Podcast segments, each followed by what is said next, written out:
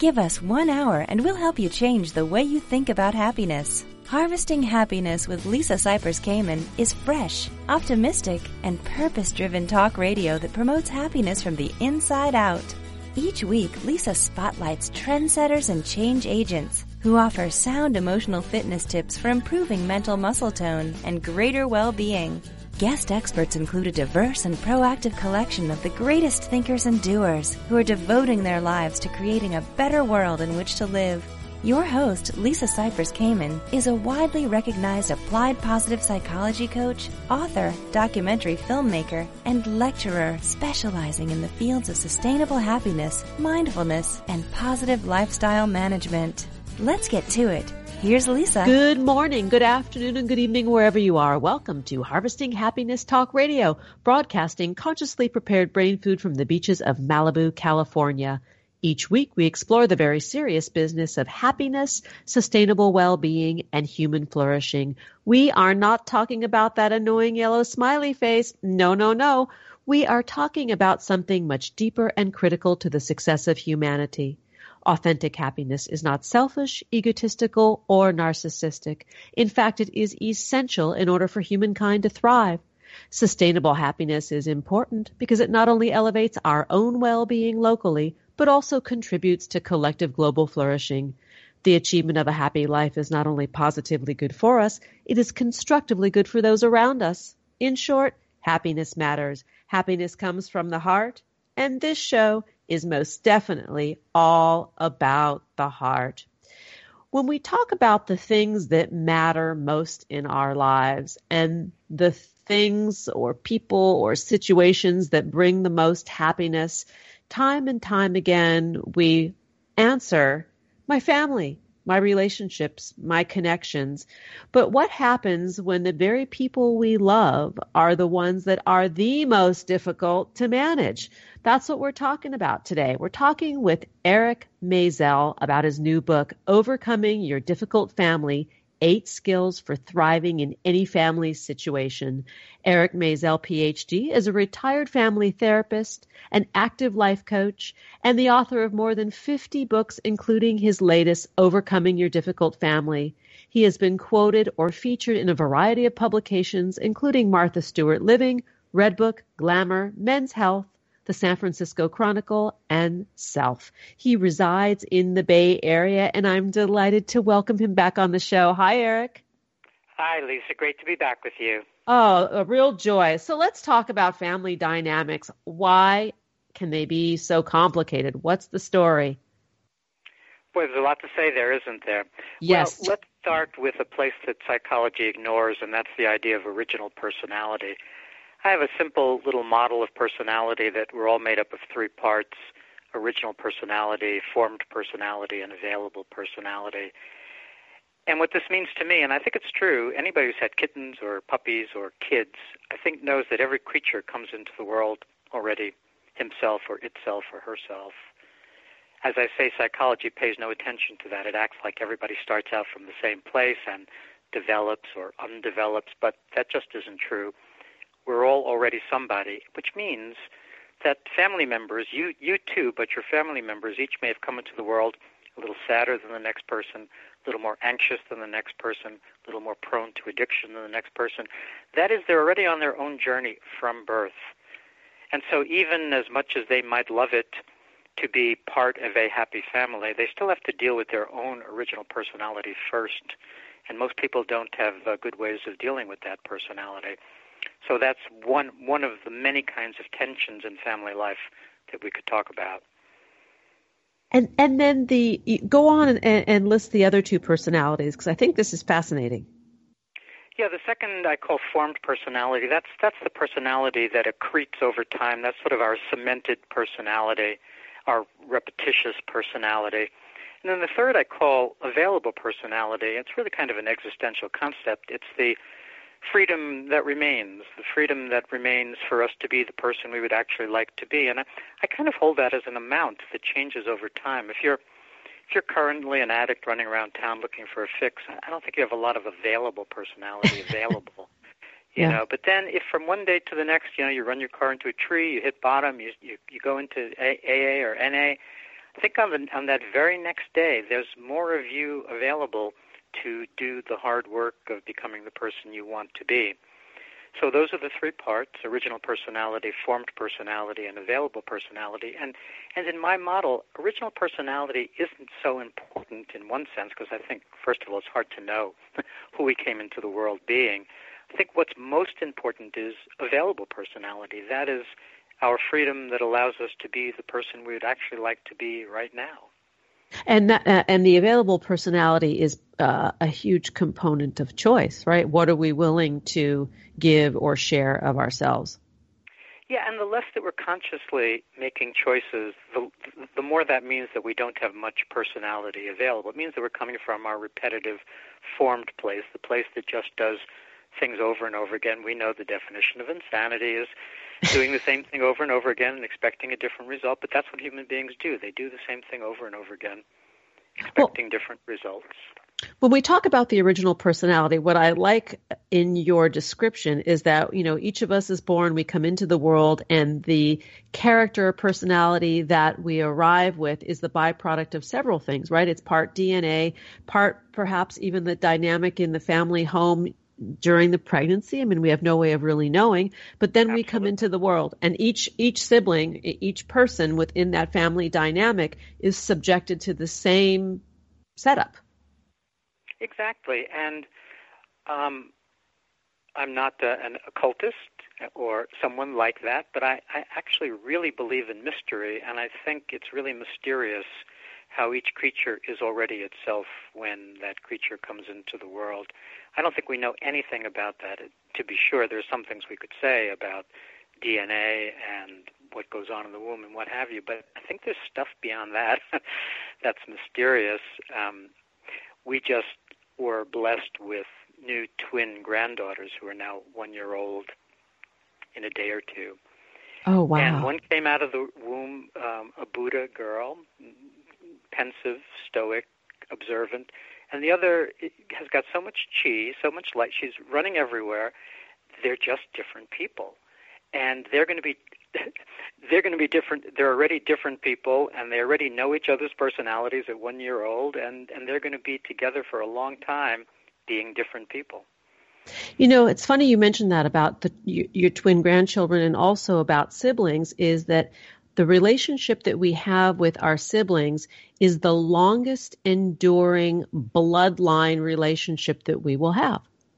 It's not our parents. One of, hardest, one of the hardest, it turns out. I've been really surprised. I've done maybe, I would say, 30 or so interviews in, in support of this book so far, and every single host has wanted to bring up their siblings and their rupture or break with one or more siblings so there's something about the. I think there's something really un, un, underexplored about the difficulty of sibling relationships. We know something about sibling abuse and and how siblings fight when their parents get old, and then it's then there are decisions around who's going to have to take care of the aging parents. There are some dynamics that we have looked at a bit, but the basic dynamic of how difficult sibling relationships are is really underexplored.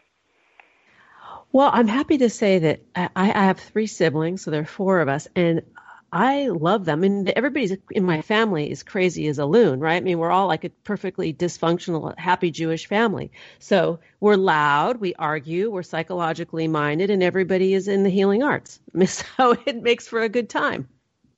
Yeah, and so so it sounds like uh, if, if I'm correct in, in my vision of what's going on, it sounds like you're the exception.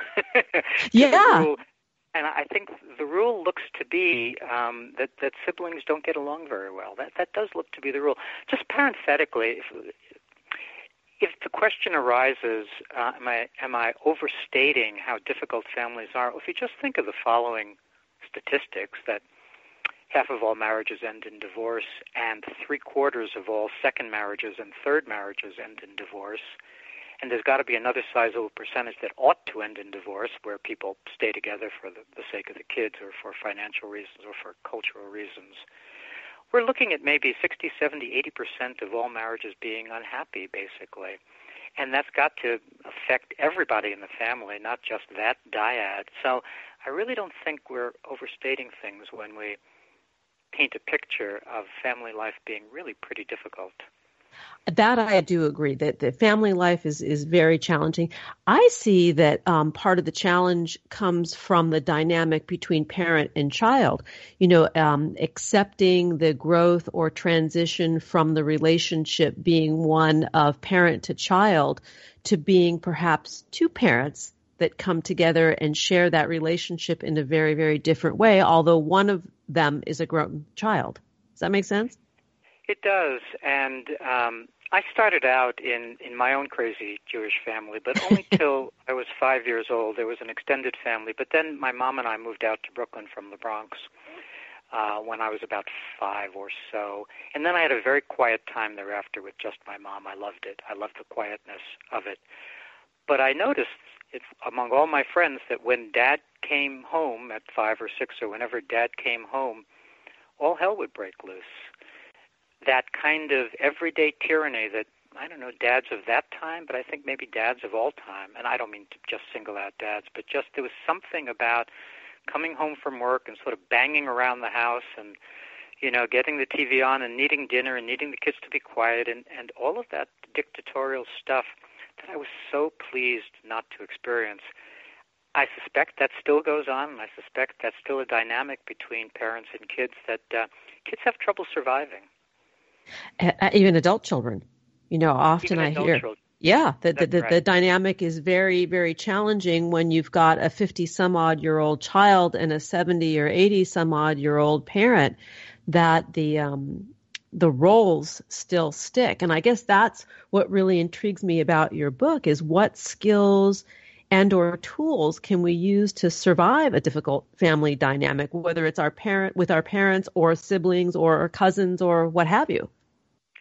Yeah, let me go to that. But just before I go there, I just want to say one thing about this particular moment in our history, and that's the divisions over politics in families. Oh, I'm yeah. Even, I'm not even going to say any more than that. But if if there are psychological dynamics between parents and kids and among family members, there are also these um, really um, edgy and dramatic political differences among people right at the split second that's causing all kinds of ruptures and fights and, and hatred among family members. But oh. good. Well, listen, we're, we're, we're going to have to jump off to a break. So it's actually a good sure. time to, to segue to that because I, I, I, I have experienced that in my family um, this election where from out of left field we had some fence jumpers. And that really was surprising and really caused a lot of uh, consternation and really hard discussions. So maybe we can just touch upon that um, sure. when we come back, and then and then continue on with some some tools to you know help us help ourselves. Eric, please. yes. but listen, let's go to the break and let me give um, the contact information. The book that we're talking about today is Overcoming Your Difficult Family Eight Skills for Thriving in Any family situation. To learn more about Eric Maisel and his work, please visit www.ericmaisel.com. You can find him on Twitter at Eric Maisel and on Facebook, eric.maisel. Here come the tunes. We'll be right back. That's a promise. Wait, wait, wait. Before we take that break, I want to share a little retail happiness with you from FabFitFun, a seasonal subscription service that delivers joy in a box containing full-sized beauty, fitness, and lifestyle products. Four times a year, FabFitFun will indulge you with top-notch curated products from great luxury brands like Moroccan Oil, Dermalogica, Juice Beauty, Trina Turk, Millie, and more. FabFitFun boxes cost $49.99 and always contain more than $200 worth of pampering. Quantities are limited and seasonal selections are always a sellout. This is a great way to treat yourself to the most amazing products of the season. Check out www.fabfitfun.com and use the promo code happiness at checkout to save $10 off your first box. Once again, that's fabfitfun.com and don't forget the promo code happiness. Now here come the tunes. We'll be right back and that's a promise. We know that life can be tough and that happiness can and does live alongside adversity. Connect with us on Facebook at Harvesting Happiness and follow Lisa on Twitter at Lisa Kamen for a daily dose of inspiration. We'll be right back after this quick break. Do you find yourself saying things like, I'll be happy when, or I'll be happy if? Does the finish line for happiness keep moving? Does the bar keep getting higher? What's getting in the way of your happiness right now? Too much going on? Working too much? Not working enough? Having too many responsibilities? Not having enough money, enough time, enough space? The list goes on and on. It becomes difficult to see all that we have if we focus on scarcity. One thing I know for certain happiness waits for no one, and sometimes we all need support. Are We Happy Yet? is not another self help book. It's a guidebook for learning how to harvest happiness through self mastery, which is the key ingredient into building resilience, hardiness, grit, and emotional stability.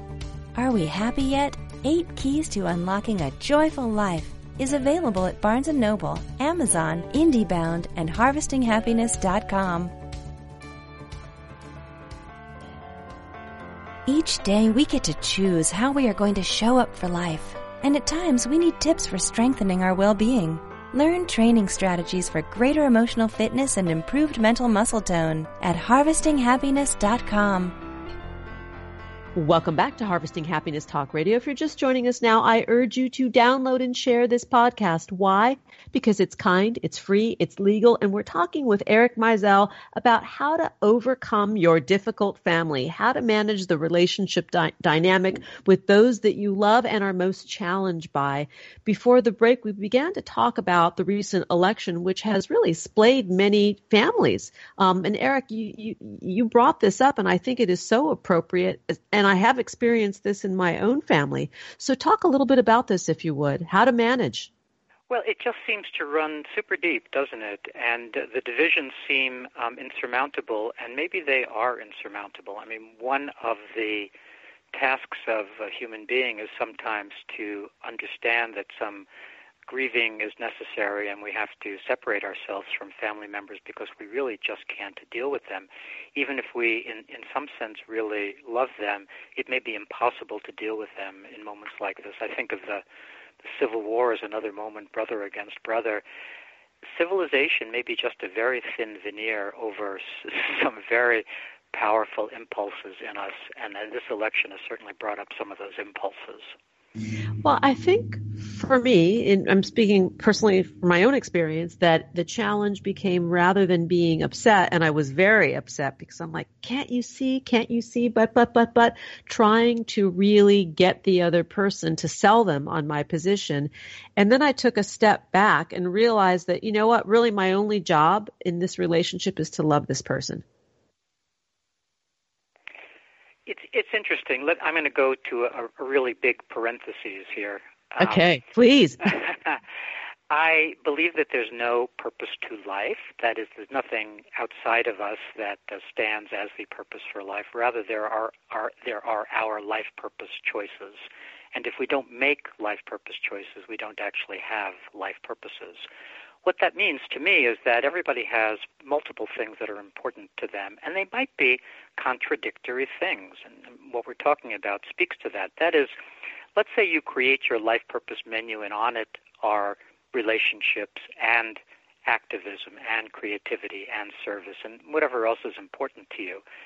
Well, to live your life purposes of relationships and to live your life purposes of activism, may, one might be confronting the other. So it may be that you're going to be an activist for whatever political side you're on, but still let that not be part of your family relationship because one of your life purposes is to have a loving, secure, and decent family relationship. So the whole matter of life purpose choosing, I think, is very intricate, and most people don't spend any particular time really thinking through what's important to them or how they're going to get their life purposes onto their everyday to-do list. This is a brilliant point, you know, and I think it asks the question, um, do you want to be right or do you want to be happy?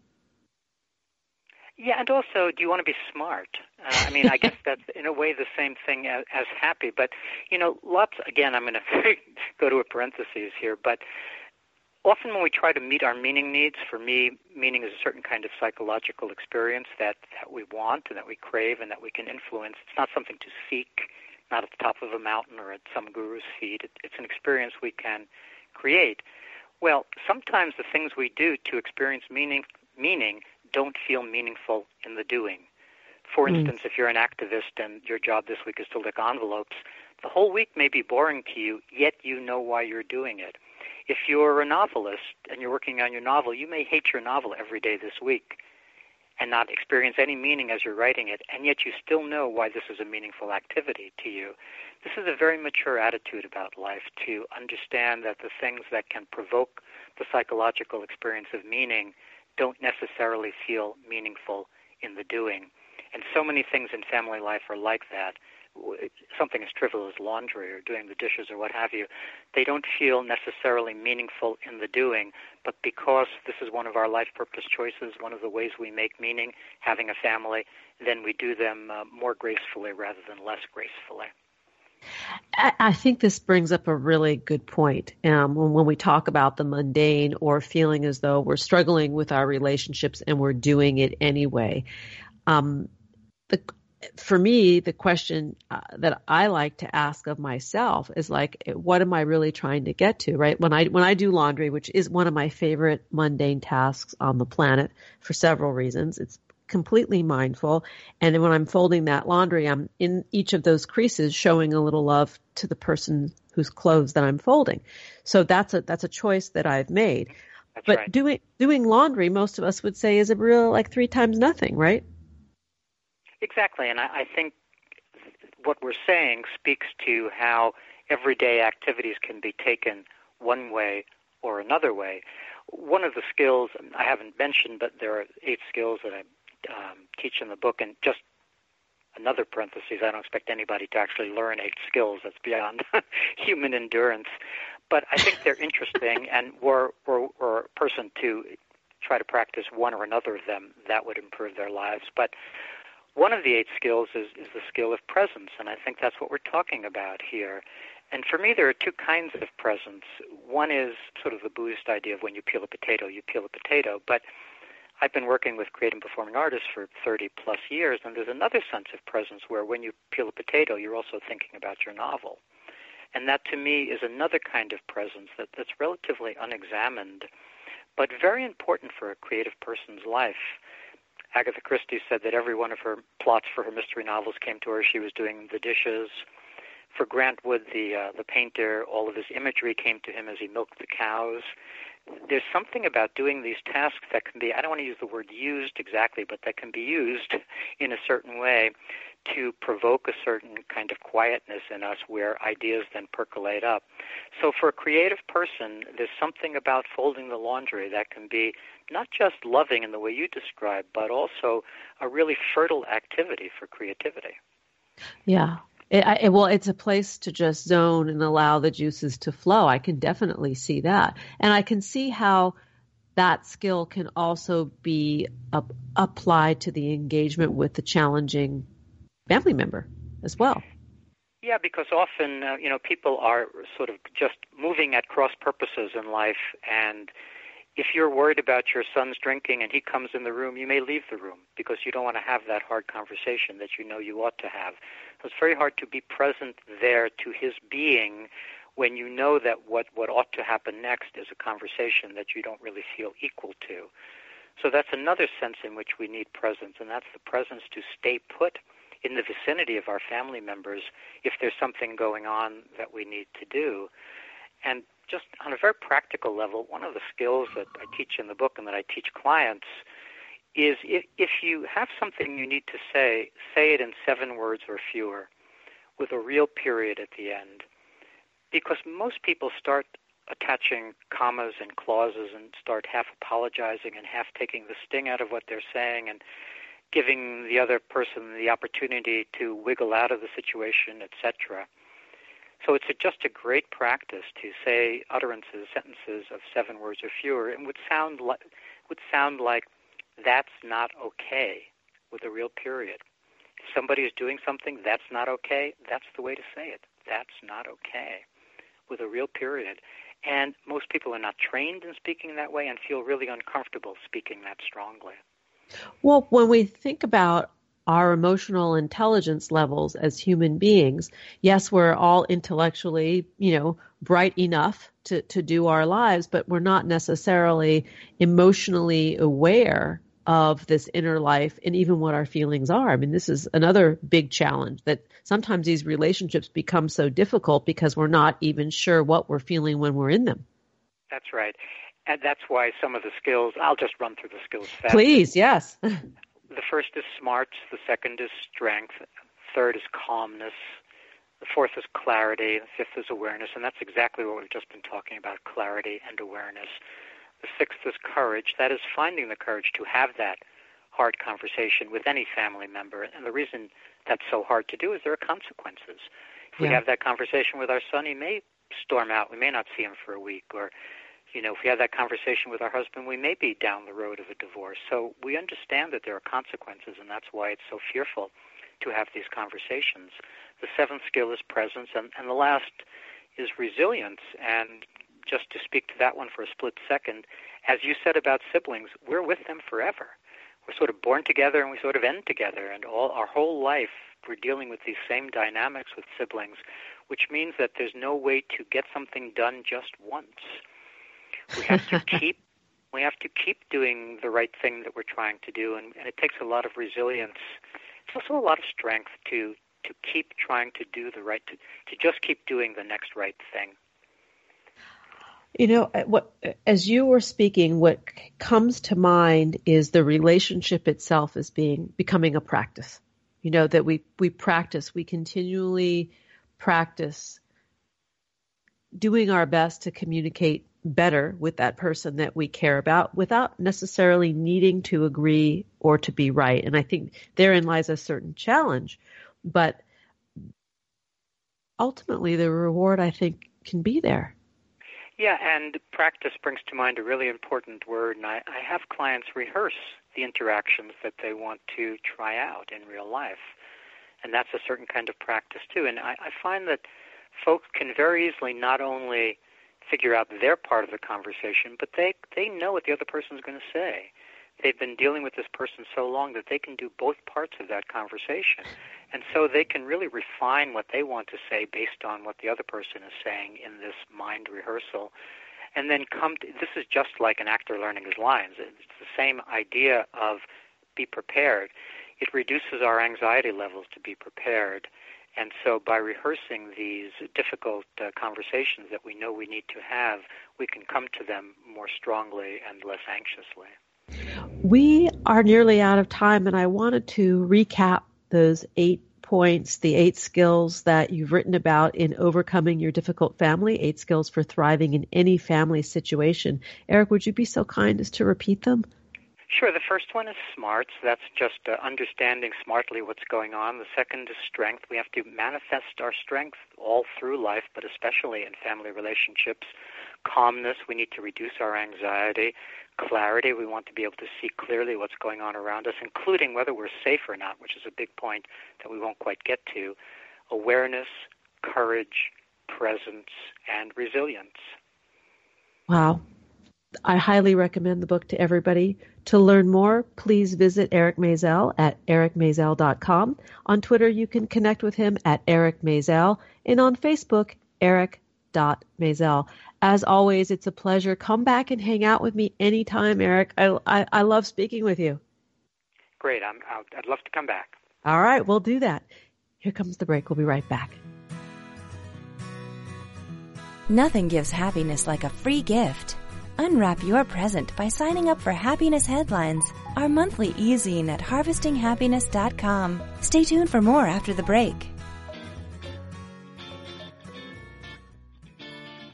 One thing I know for certain happiness waits for no one, and sometimes we all need support. We all have the freedom to be happy or the liberty to be miserable each day, regardless of external circumstance. Sure, things will inevitably happen in our lives that are out of our control. There is only ever one thing that is totally within our control ourselves. When we have command of ourselves, we are better prepared to handle life and bounce back more quickly when challenges arise. Whether you see the glass as half empty or half full, The glass has the capacity to hold more. You have the capacity to be happier. The tool to harvesting your happiness is within your grasp. Are we happy yet? Eight Keys to Unlocking a Joyful Life is available at Barnes & Noble, Amazon, IndieBound, and HarvestingHappiness.com. Each day we get to choose how we are going to show up for life, and at times we need tips for strengthening our well-being. Learn training strategies for greater emotional fitness and improved mental muscle tone at HarvestingHappiness.com. Welcome back to Harvesting Happiness Talk Radio. If you're just joining us now, I urge you to download and share this podcast. Why? Because sharing is caring. It's kind, free, legal, available 24 7 on demand. And we are talking about demanding and difficult people that we know and love. My next guest Sarah, or Sam Elliston, is an expert in the art of dealing with difficult people. She is a top workshop leader and a member of the faculty of the William Glasser Institute, which espouses reality therapy to foster behavioral change. Her instructional career began long after she even became aware that she herself was a difficult person, traits that began in Lincoln, Massachusetts, where she grew up. For more than 30 years, Sam Elliston has been teaching and training, first as a high school teacher in Ohio and then as an administrator at the not-for-profit in the not-for-profit sector. Elliston holds a BA in International Relations from the University of Maine and a Master of Arts in Teaching from Brown University. She also has a very long standing career with the United Way's Volunteer Center, coordinating volunteers for all sorts of uh, sectors. Welcome, Sam. Thanks for joining us. Oh, you're welcome. I'm glad to be here. Thanks for inviting me. Oh, well, this this is going to be great fun. Okay, so you are you a reformed uh, difficult person, or do you still have those traits hiding? I don't think they ever go away completely, but I'd like to think that I'm a lot better than I used to be. I have a, a great story. This is my little success story of the week. Last week when I went to choir practice, I was running a little bit late and I noticed I'd gotten food on my shirt. So I quickly threw on a sort of a big galumphy sweater that didn't didn't really matter what it looked like. And I went to choir practice and we sang and we had a great time. And then afterwards I was talking to the choir director and I began to realize that all the women in the choir were kind of around me, behind me, and they were pulling on my sweater, and it sounded like a lot of little birds, you know. They were talking about my sweater, and finally I turned and I said, "What's what's going on?" And they said, "Your sweater's on inside out." And I laughed and said, "Well, I'm among friends, you know. right. Not going to break any social rules. Shall I? Shall I turn it inside, you know, right side out?" And then we all laughed about that that sounds so small and insignificant. But as as recently as three years ago, I might have said to them, "Well, what's it to you? It's my sweater."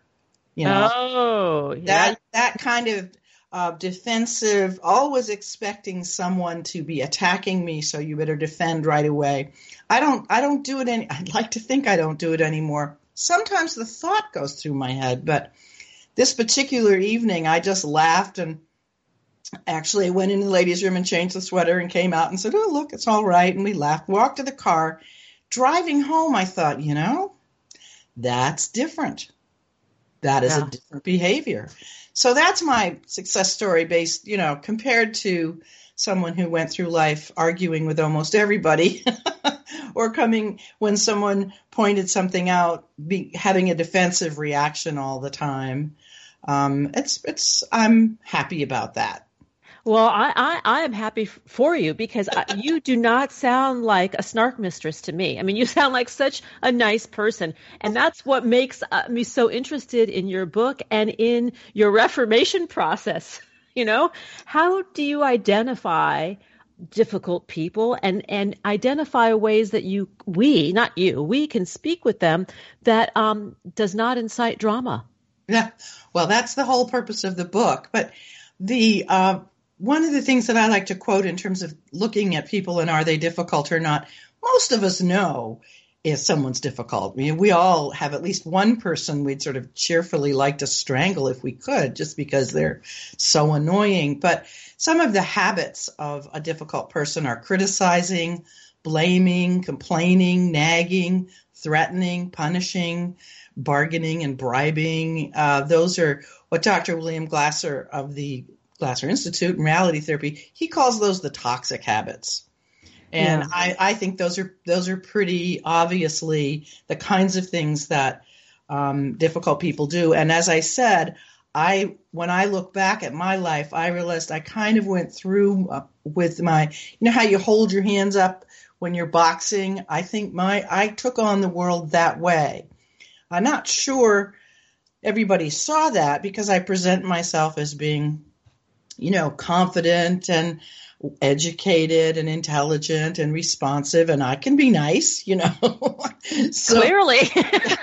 so so uh, I think it might have it surprised some people when I would become defensive or angry or critical or blaming. Um, and I honestly, for me, I didn't know I was uh, difficult until I was 50. Um, I had a boss that I really respected and she was praising the work that I was doing. And then she said, "By the way, you know, you have this annoying little habit of." Of sort of getting into these little tantrums, and I said, "What are you talking about?" And she said, "Well, never mind. I'll, I'll tell you the next time it happens." And so she pointed out to me two weeks later that I was stomping around the office, lifting up books, dropping them, opening drawers, slamming them, you know, muttering to myself. And we were in a, oh, if you took a good sized living room and put four or five cubicles in there, that's that's about. We were pretty tightly packed, and uh, it was pretty annoying to um, my co- coworkers, and I didn't even notice. She called me in her office and said, "Sam, what you're doing right now that has to stop." Uh, the and I said, "What am I doing?" And so she literally described my behavior to me, and I said, "Oh." And she said, "We can't get our work done. There's this there's this atmosphere of tension, and we can't make phone calls." And you know, I was stunned. I didn't realize I was doing it, and I had no idea that anyone was paying any attention to what I was doing anyway, because I was sort of trapped in my little world. And I've had folks say to me, "Oh, well, you just had an anger management problem," but it really was much greater than that. I I literally didn't know that people were paying attention to me, and when I observed my mother having the same kind of a little temper tantrum a couple of weeks later, um, I thought, aha, that's where I learned it. And where I went from that. it's always the mother. well, it was, she never did it outside the house. This was the kind of thing that she just did with her daughters or her family. And, um, I missed that little message that you're not allowed to do this or it's not appropriate to do it outside the house. And if, if she taught me that, I missed it.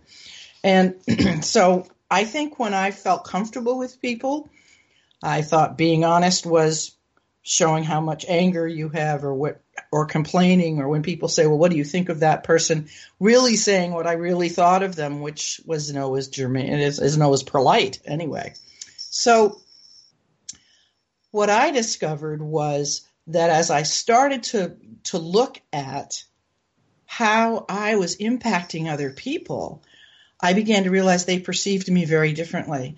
So part of what I learned was difficult people probably don't know what they're doing. They don't know how they're impacting other people.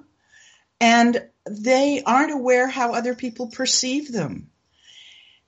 However, if we have difficult people in our lives, we kind of like don't want to go near them. We don't want to talk to them because we're pretty sure they're going to get defensive and argumentative and angry. So the whole book is about how to look at them, get concrete and specific about what exactly they're saying and what they're doing, and then looking at yourself to get clear on why it's annoying you and whether it's it's a pure thing or whether they just remind you of your your second grade teacher that who was mean to you in which case you can let go of it and, and let them be who they are. Well, it's interesting that you you say this because there are difficult people in all of our lives. We all we all recognize that person or those few people, and in my experience, um, what I observe to happen is that everybody around that person develops a methodology of communication that I call the, you know, the walking on eggshell process. Yes. Yes. Which, you know, you keep everything really neutral because you don't want to incite them. And that takes a lot of energy and also um, disconnects us from the very thing that we want out of our relationships, you know, from the leaning in, from the intimacy. Totally. Yes. And um, it gyps everybody out of a really good experience. And uh, people are always asking me um, on these radio interviews, well, what did it feel like to be difficult? And I don't think I was aware of being difficult, but I sure was aware of being distanced and not having as the kind of close intimacy with others that I wanted or that I thought I had. And then I realized that they had that with, you know, other friends, especially at different work sites where I thought, oh, we're pals, we're getting along. And then I realized they were going to lunch with somebody else, or I'd find out that they'd done things in the evening with someone else who also worked there. And I think, oh, I guess I'm really not as friends with them as I thought I was. Sam, so we're going to need to take a break. Sorry to interrupt you. We're going to need to jump off for a couple of minutes and take a break. And when we return, we'll carry on the conversation with Sarah Sam Elliston and her book, Lessons from a Difficult Person How to Deal with People Like Us. You can learn more by going to www.sarahellistonconsulting.com. On Twitter, the handle is at Maine Sam, and Maine is as in the state. And on Facebook, you can find Sarah at sarah.elliston here come the tunes. We'll be right back, and that is a promise. Who says money can't buy happiness? Check out Lisa's new book, Are We Happy Yet? Eight Keys to Unlocking a Joyful Life, and other fun, fashionable, and inspiring items at Shop Happy at HarvestingHappiness.com. We'll be right back after this quick break. Do you find yourself saying things like, I'll be happy when, or I'll be happy if? Does the finish line for happiness keep moving? Does the bar keep getting higher? What's getting in the way of your happiness right now? Too much going on? Working too much? Not working enough? Having too many responsibilities? Not having enough money, enough time, enough space? The list goes on and on. It becomes difficult to see all that we have if we focus on scarcity. One thing I know for certain happiness waits for no one and sometimes we all need support. Are We Happy Yet? is not another self help book. It's a guidebook for learning how to harvest happiness through self mastery, which is the key ingredient into building resilience, hardiness, grit, and emotional stability. Are We Happy Yet? Eight Keys to Unlocking a Joyful Life is available at Barnes & Noble, Amazon, IndieBound, and HarvestingHappiness.com.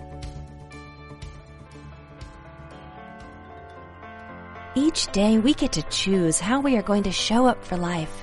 And at times we need tips for strengthening our well-being. Learn training strategies for greater emotional fitness and improved mental muscle tone at harvestinghappiness.com. Welcome back to Harvesting Happiness Talk Radio. If you're just joining us now, we are talking about handling and dealing with difficult people.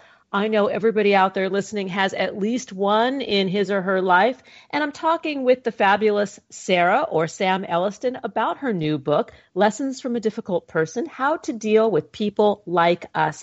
So, Sam, before the break, you had mentioned that interestingly, the difficult person does not recognize that he or she is difficult, but does recognize that they are not having those kinds of you know, warm and fuzzy relationships with others and don't know why.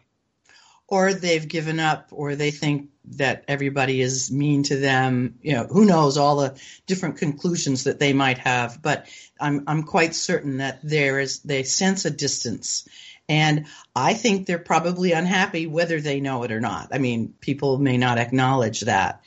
Um, it's interesting because when we observe or we live with and we work with a difficult person, it starts to feel like it's deliberate. You know, like that person is always doing that and they do it just to get my goat or because they're mean or whatever. And we, we ascribe a lot of motivations to why someone is difficult.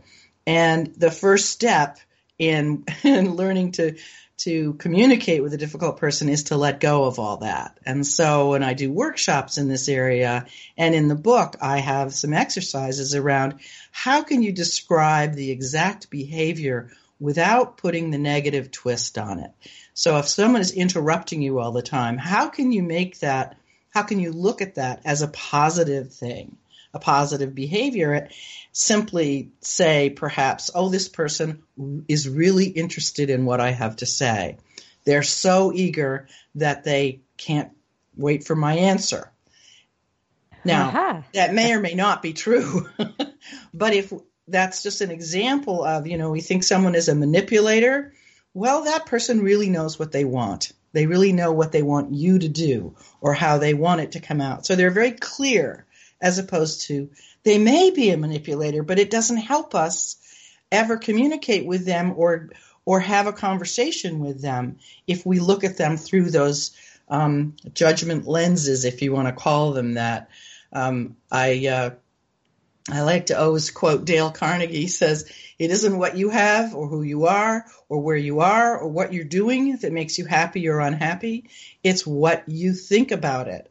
So if you can change, start the process of changing how you think about the difficult person, that's the first step. And the other, the, the book is full of, of different activities for you to do once you've clarified what the behavior is. This is the other piece. First of all, you take the emotion out of it. And the second one is what exactly, what words are the, is the person using and what actions is the person doing? Because ironically, if you put thinking and feeling and doing all together as behaviors, we know what we think and we know what we feel, and we're always trying to change how we think or change how we feel. But doing is part of that, and we're often unaware of our actions and our words, and those are the easiest to change.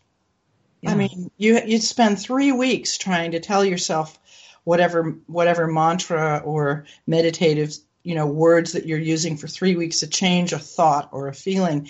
If you change the way you put your shoes on, you know, instead of putting one on first, change it and put the other one on first. Do that for a week and you'll start to look at the world differently. When you change what you do, then you change how you view what you what, how you look at the world and your thoughts and your feelings will come along. So the first part of the beginning is getting really clear on what the person's saying and what they're doing. Because you want to work up to having a conversation where you can explain to them that they're this is what you see them doing. This is the impact it has on you, on the team, on the family, on the customer, whatever the approach is. And then you ask, do you know you're doing this? Are you aware it has this impact? Is that what you want? So you're not telling them to change. You're presenting the information and asking them if that's what they want.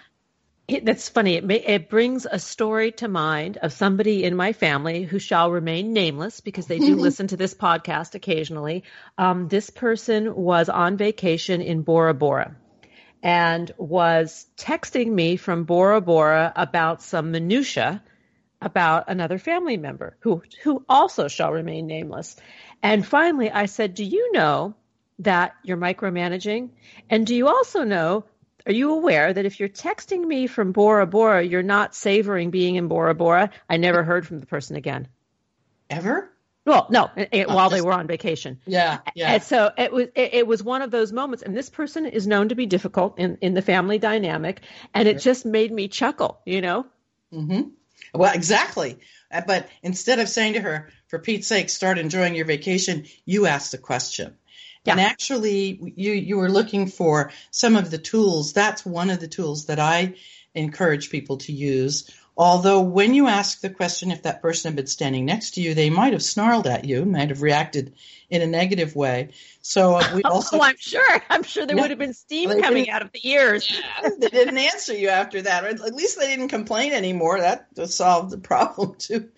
But um, so, so the book includes the whole process of listening to someone and actively listening to whatever the feeling is that you um, might perceive is underneath their reaction. So, uh, I've got examples in there, exercises. Uh, I have some dialogues of of how a conversation might go. Um, but you were you were asking about incentives, and I honestly believe that the, the strongest need that every human has is to belong and be connected. Just what you were saying at the beginning of the show. When somebody takes the time to sit down with you and say, Did you know you were doing this? Do you know it's a problem? You know we value you? We want you around? And are you aware it's having this impact? Is that what you want? That actually is. Uh, a, a, caring kind of thing to do, even though they might not perceive it at first. yeah. So um, that's that's the incentive is to, in all that you're doing with them, to be building a relationship rather than tearing it down. Yeah, and and this is a hard conversation for some people to initiate. You Oh, know, when you have the um the minimizer, the arguer, the shusher, the interrupter. I mean, there are a whole host of of descriptors of these kinds of people. But I, what I heard you say is um, a couple of things that are really important. One is reframing the language or reframing how you interpret those kinds of behaviors. Um, take the stop interpreting completely. Yes, to stop interp- or stop interpreting. Take the take the emotion, our personal emotion, out of it, Mm-hmm. and then um, what you're talking about is that the emotion uh, will follow the action. So you say that thinking, feeling, and doing equals the behavior, but once we change the action, the emotion and hopefully the outcome will change. What about um, creating a bigger or greater sense of belonging with the person? We don't have a lot of time, but I want to give a couple more tips because this is great stuff. Well, you in in addition to the toxic habits that I mentioned at the beginning that the difficult people usually do, Dr. Glasser also has seven caring habits. So if you can practice these with your difficult person, supporting, encouraging, listening, accepting, it's always hard. Oh yeah. trusting, respecting, and negotiating differences. If you really can hold to those as as much as possible, you will have a better relationship, and that is part of what will meet their need for belonging. The the reason I wrote the book is because I realized so many people didn't come right out and say it to me. And when I started looking at all the weird things that people did, thinking that they were telling me that I was difficult, um, but it took, you know, 50 years before someone actually said it to me in a way that I heard. That's why I wrote the book. Yeah. And, and and it's it's courageous of the person that uh, it sounds like carefrontationally told you. I mean, right or no? Or was she just blunt? Well, oh, she was she was fairly blunt, but we already had a really good relationship. So Yeah. I, I was, and we we both were very are very direct, and so she didn't hurt my feelings in any way. I was like, oh, I didn't know I was doing that, and I certainly didn't know it was bothering you. Um, there was something I was going to say. I've lost it. Oh well, hopefully it'll come back. what about what about um, neutralizing our own triggers? Because we get set off with these Yeah. people, you know. I mean, it, we're we're humans, you know. Nobody's perfect in their in their communication style, um, and we get set off because we then begin to feel minimized or or as as my my son likes to call it, butt hurt, you know, Yeah. when they when they behave There- badly. a lot of exercises in the book to do just that.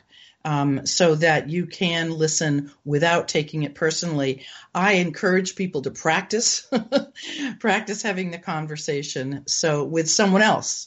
Um, actually, there's an exercise where you make a list of all the things that the person's going to say that you think they might say in reaction to you. And then on the other side of the page, you make a list of all the things you might say to them that will continue the conversation. It's not an easy conversation, but if the pers- difficult person uh, is important to you, is someone that you who, if they have the skills you want, or um, you know they play a role in your life that you want to keep them there, I encourage you to work up to having the conversation. You know, this is great advice, and and and we do love and care for these people in our lives. That's why why they are in the orbit. So we have to find some way to communicate, and these are great tips. The book, once again, by Sarah or Sam Elliston, is Lessons from a Difficult Person: How to Deal with People Like Us. You can learn more at her website, sarahelliston.com. On Twitter, the handle is at Maine Sam and Maine as in the state.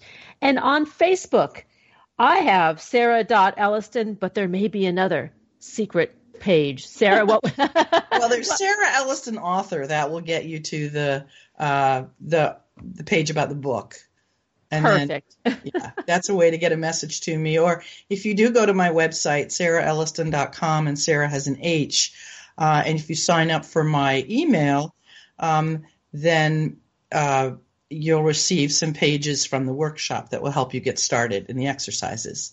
So oh, thanks a lot fabulous. for having me here.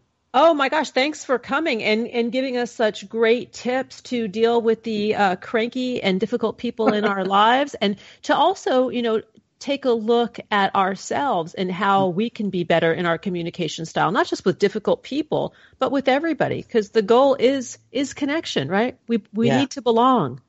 If that's what happiness is and I think it is. We have flown through another hour of purpose driven media designed to inspire and delight you, our listeners, to create more joy in your lives and within your communities. Here are a few thoughts before we part. Happiness is not a destination. It cannot be bought, sold, or traded. Happiness will never invite you to the party. It simply comes down to a choice to show up each and every day in the world with passion, purpose, place, and meaning. Thanks for joining us on Harvesting Happiness Talk Radio. This is Lisa Cypers Kamen and my amazing guest today, Eric Maisel and Sam Elliston, wishing you kind thoughts, kinder words, and the kindest of actions. Until next time, remember, happiness is an inside job. Happiness is your inside job. Go out and rock your day. Thanks for joining us on Harvesting Happiness Talk Radio with Lisa Cypers Kamen. Join us each and every Wednesday for a brand new episode of consciously curated talk radio from the heart. Keep harvesting your own happiness anytime from the comfort of wherever you are with hundreds of free downloadable podcasts from our libraries on TogiNet iTunes, and SoundCloud. In a complicated world seemingly driven by nonstop negative news, Lisa's mission is to celebrate the upside of life and seek the silver lining of our challenges by transforming them into uplifting growth opportunities for all. To learn more about Lisa's global consulting services, please visit harvestinghappiness.com. Spread more joy by liking us on Facebook at Harvesting Happiness and following Lisa on Twitter at Lisa Kamen Harvesting Happiness Talk Radio is produced in collaboration with TogiNet Radio, KBUU, RadioMalibu.net, and is available on PRX, the Public Radio Exchange.